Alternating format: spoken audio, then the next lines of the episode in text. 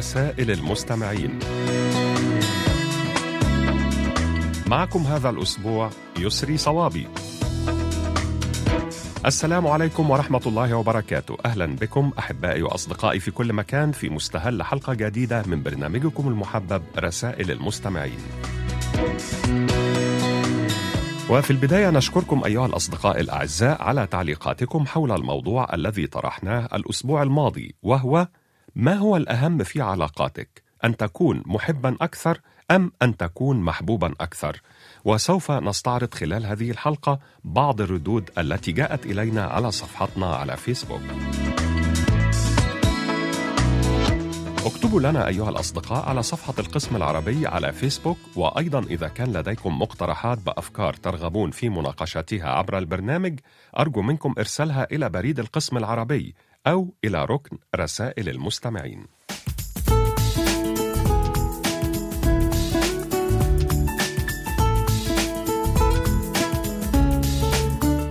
الآن نبدأ في استعراض مساهماتكم الجميلة ومعنا في البداية صديقنا العزيز محمد السيد عبد الرحيم من مصر ومساهمة بعنوان الإنسان وبحر الحياة ويقول يبدأ الإنسان حياته طفلا صغيرا ضعيفا يجد الرعاية والاهتمام من والديه وممن يعيشون حوله.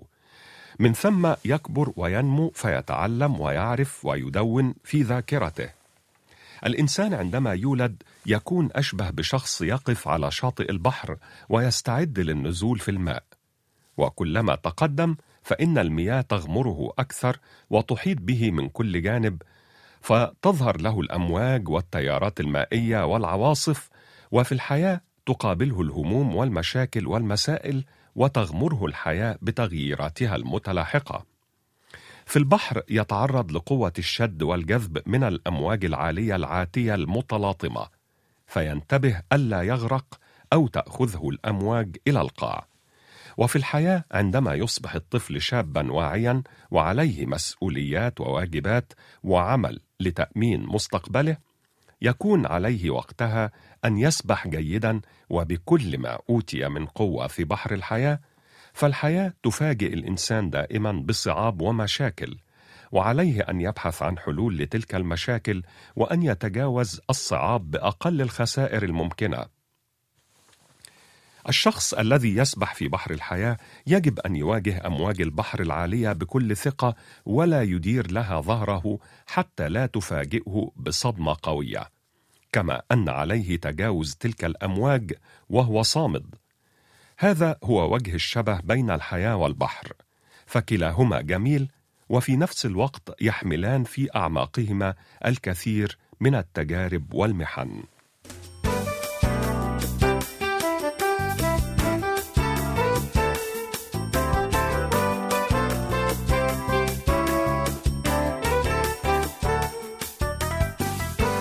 نواصل مع هذه القصة اللطيفة من المحب على الدوام علي بن شهرة من مدينة تيارد بالجمهورية الجزائرية ويقول: جلس رجلان ضريران على طريق زوجة أحد الملوك لمعرفتهما بكرمها، وكان أحدهما يقول: اللهم ارزقني من فضلك، وكان الآخر يقول: اللهم ارزقني من فضل زوجة الملك.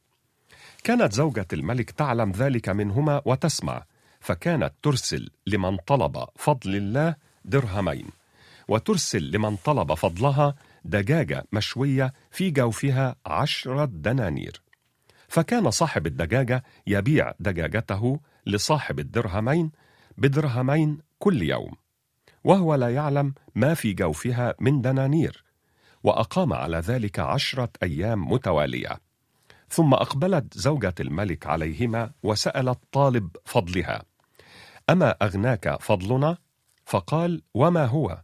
قالت مئة دينار في عشرة أيام فقال لا فقد كنت أبيع الدجاجة لصاحبي بدرهمين فضحكت وقالت طلبت من فضلنا فحرمك الله وذلك طلب من فضل الله فأعطاه الله وأغناه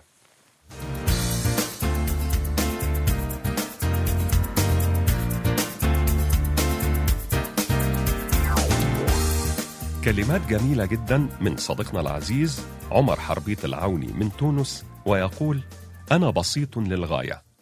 أحب طبيعتي وأكره التصنع لأجل نيل الإعجاب. أؤمن بأن عين المحب ترى في العيوب جمالا. كلامي ليس منمقا ولا أعرف المجاملات. أحب الكلام الطيب ولكن أكره النفاق. لا أميل للكثرة بل تكفيني القلة الصادقة. أكره النقاشات الحادة والخلافات والنقد الدائم. لقد كانت معاناتي الدائمة أن قلبي لا يحتمل القسوة في الحديث. يؤذيني سوء الظن واتهامي بفعل لم أقصده يوما ما فأنا لست ممن يجيدون الدفاع عن أنفسهم بل أكتفي بالصمت حتى وأنا على حق وكل ما أتمناه أن تكون العلاقات من حولي مريحة والأشخاص لطفاء فقط. غير أن التعامل مع الجميع بتلقائية مفرطة لا ينفع عادة لأن تفكير الناس ليس دائما مثل تفكيرك. قد تعتقد أنك إذا فعلت فوق اللازم ستنال التقدير ولكن الحقيقة التي ستفاجئك هي أنك سوف تتعرض للاستغلال وبدون شفقة.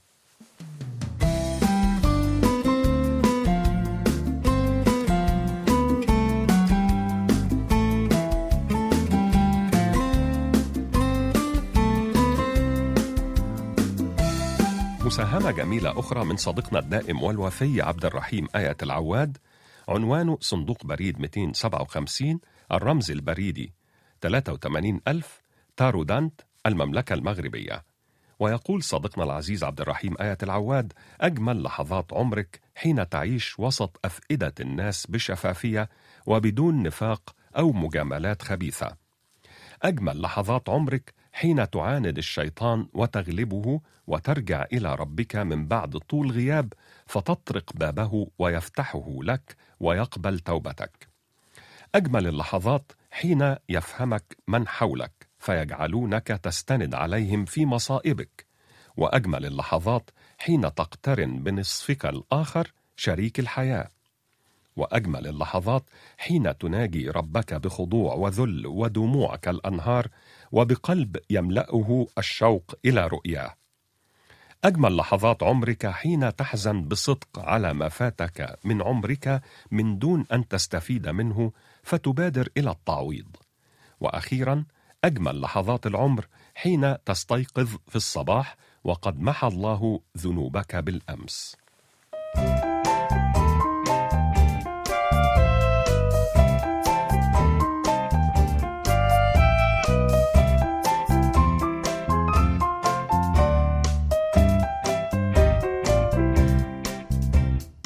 لدينا الآن قصة أخرى ذات مغزى عميق وجميل من صديقنا العزيز جمال عبد الله عنوانه صندوق بريد 14 بنان 5025 الجمهورية التونسية.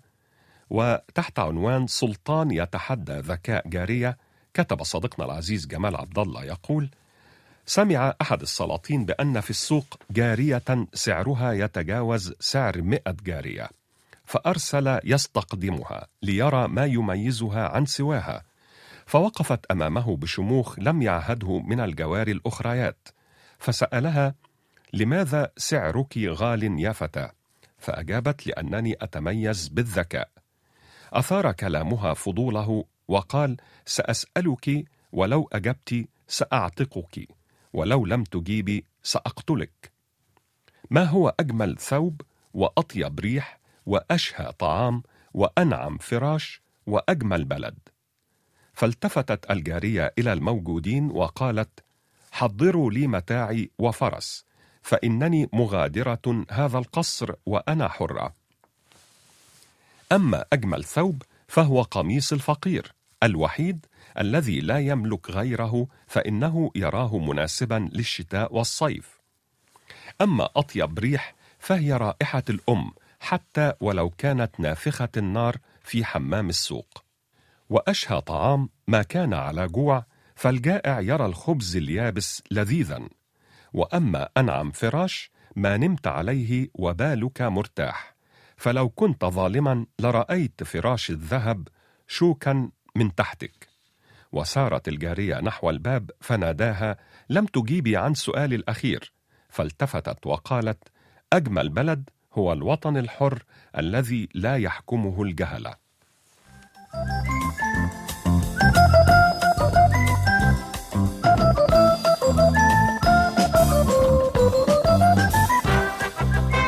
شكرا جزيلا لك يا صديقنا العزيز جمال عبد الله من تونس ونهديك ولكل الأصدقاء الأعزاء هذه الأغنية الكورية اللطيفة بعنوان بينك فينم لفرقة بلاك بينك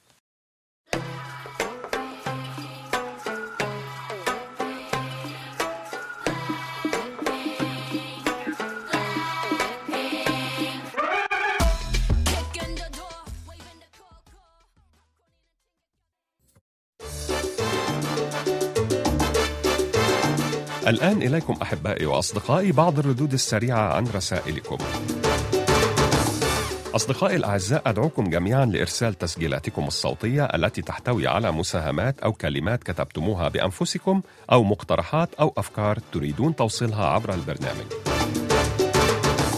مشكور يا صديقنا العزيز سامي مسعد من الجيزة في مصر حيث كتبت تقول أحيانا نتساءل عن سر القبول والمحبة فتأتي الإجابة في هذه الآية الكريمة إن الذين آمنوا وعملوا الصالحات سيجعل لهم الرحمن ودا.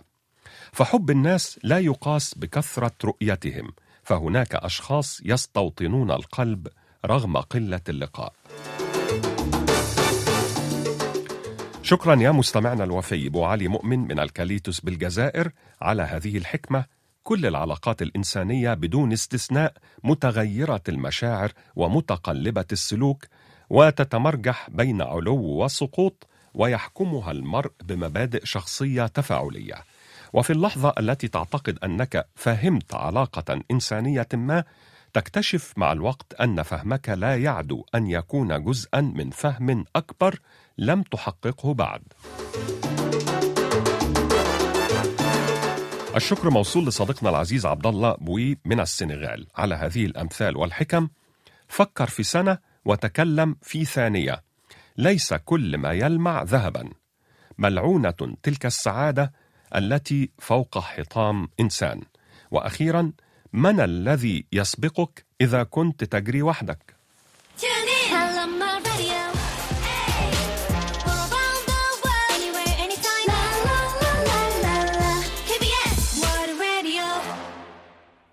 نواصل أحبائي مع المستمع والراصد الرسمي محمد بودوخة من الجزائر وشكرا على هذه المساهمة الجميلة التي تقول فيها يقال إن الرقم سبعة يمتلك طاقة في حد ذاته فأبواب النار سبعة وعجائب الدنيا سبعة ورؤيا ملك مصر سبعة ويؤمر الفتى بالصلاة عند سن السابعة والطواف حول الكعبة سبعة والسعي بين الصفا والمروة سبعة وعدد آيات الفاتحة سبعة وعدد الجمرات سبعة ومواضع السجود في القرآن سبعة وتكبيرة العيدين سبع تكبيرات وعدد قارات العالم سبعة والسلم الموسيقي سبع نغمات وألوان قوس قزح سبعة وأخيرا وليس آخرا فإن شهادة التوحيد عدد كلماتها سبعة. لا إله إلا الله محمد رسول الله.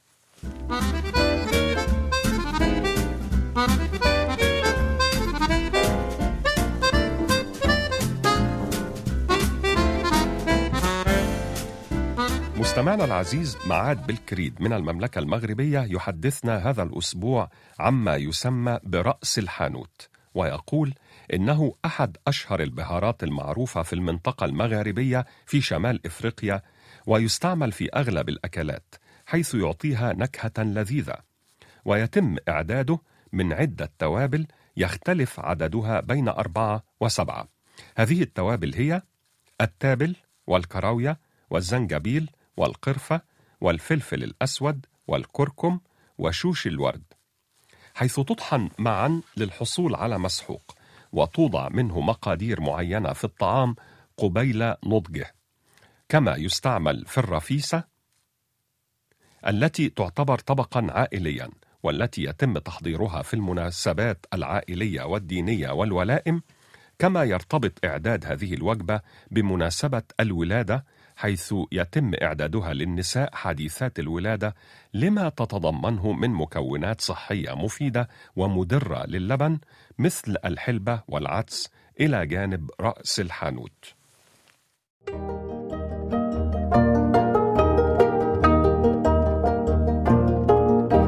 قضية الأسبوع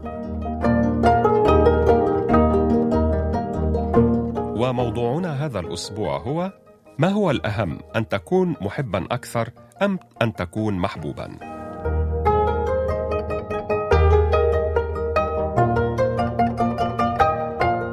صديقنا العزيز محمد السيد عبد الرحيم من مصر يقول أن أكون محبا يعني أنني أعرف مشاعري وأضبطها تجاه الآخرين فلا أحد يسكن قلب أحد ليحبه إلا من خلال علاقات وروابط وصداقات ومواقف معينة تجعل القلوب ترتاح وتطمئن. أما أن أكون محبوبا فتلك لا يعلمها إلا الله. فربما أظهر لي أحدهم حبا مزيفا مصطنعا لمصلحة أو لضرورة ما ولذلك تبقى المحبة والقبول داخل القلوب حتى وإن رسمتها الوجوه والابتسامات والكلمات. ندى إيهاب تقول أجمل ما في العلاقات هو الوسطية. يجب أن نعطي بقدر ما نأخذ وأي شيء بخلاف ذلك يسبب استنزافا للمشاعر وتذبذب في العلاقة. الصديق قاسم عبد القادر من الجزائر يقول الحب هو أجمل شيء نمتلكه فبدون الحب والحنان الحياة ليست لها معنى. ولكن أن تكون شخصا محبوبا فهذا يرجع لمكانتك في المجتمع وماذا تكسب من مال في وقتنا الحاضر والقلة القليلة في عصرنا من يحبك لنفسك ولشخصك. إيناس مالك تقول أن أكون محبا أكثر هذا أفضل لأن المشاعر تكون خاصة ويتحكم ويتحكم بها. أما مشاعر الناس فلا ندري إذا كانت حقيقية أم لا. أخيرا صديقنا العزيز عبد المحبشي من اليمن يقول الأهم أن تحب وسوف تأتي المحبة من تلقاء نفسها.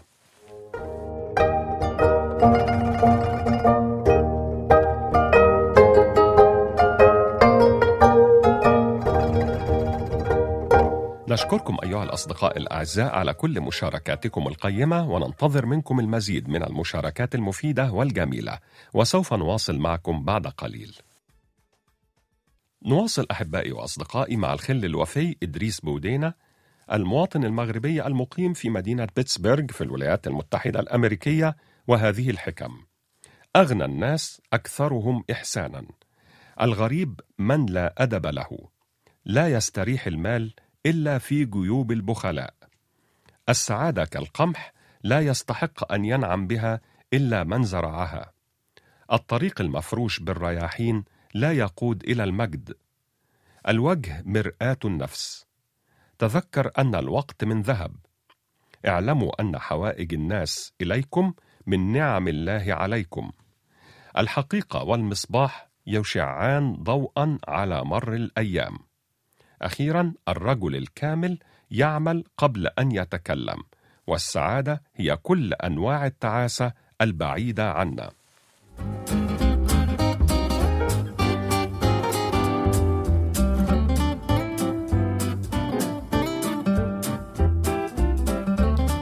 الآن نختتم حلقة هذا الأسبوع أيها الأصدقاء مع مساهمة جميلة من صديقنا العزيز الدكتور نوري عبد الرزاق صندوق بريد رقم 101 بني عزيز 19010 ولاية سطيف الجمهورية الجزائرية ويقول ليس كل ما في خواطرنا يقال وليس كل ما يقال مقصودا وليس كل ما يكتب واقعا نعيشه.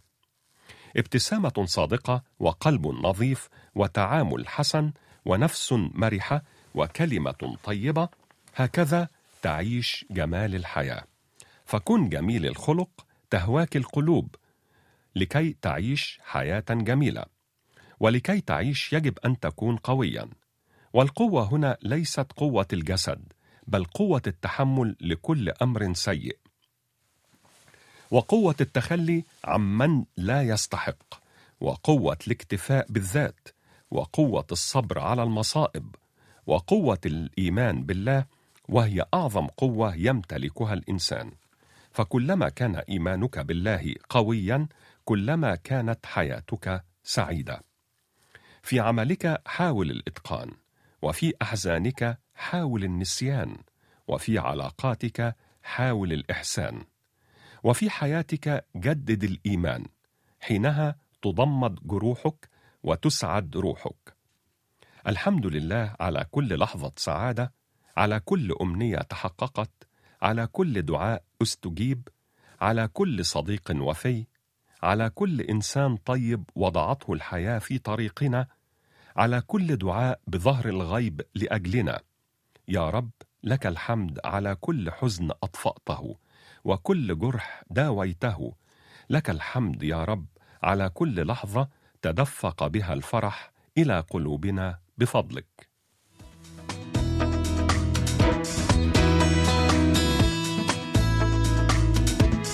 بهذه الكلمات الجميلة نكون قد وصلنا وإياكم إلى ختام حلقة هذا الأسبوع من برنامجكم المحبب رسائل المستمعين.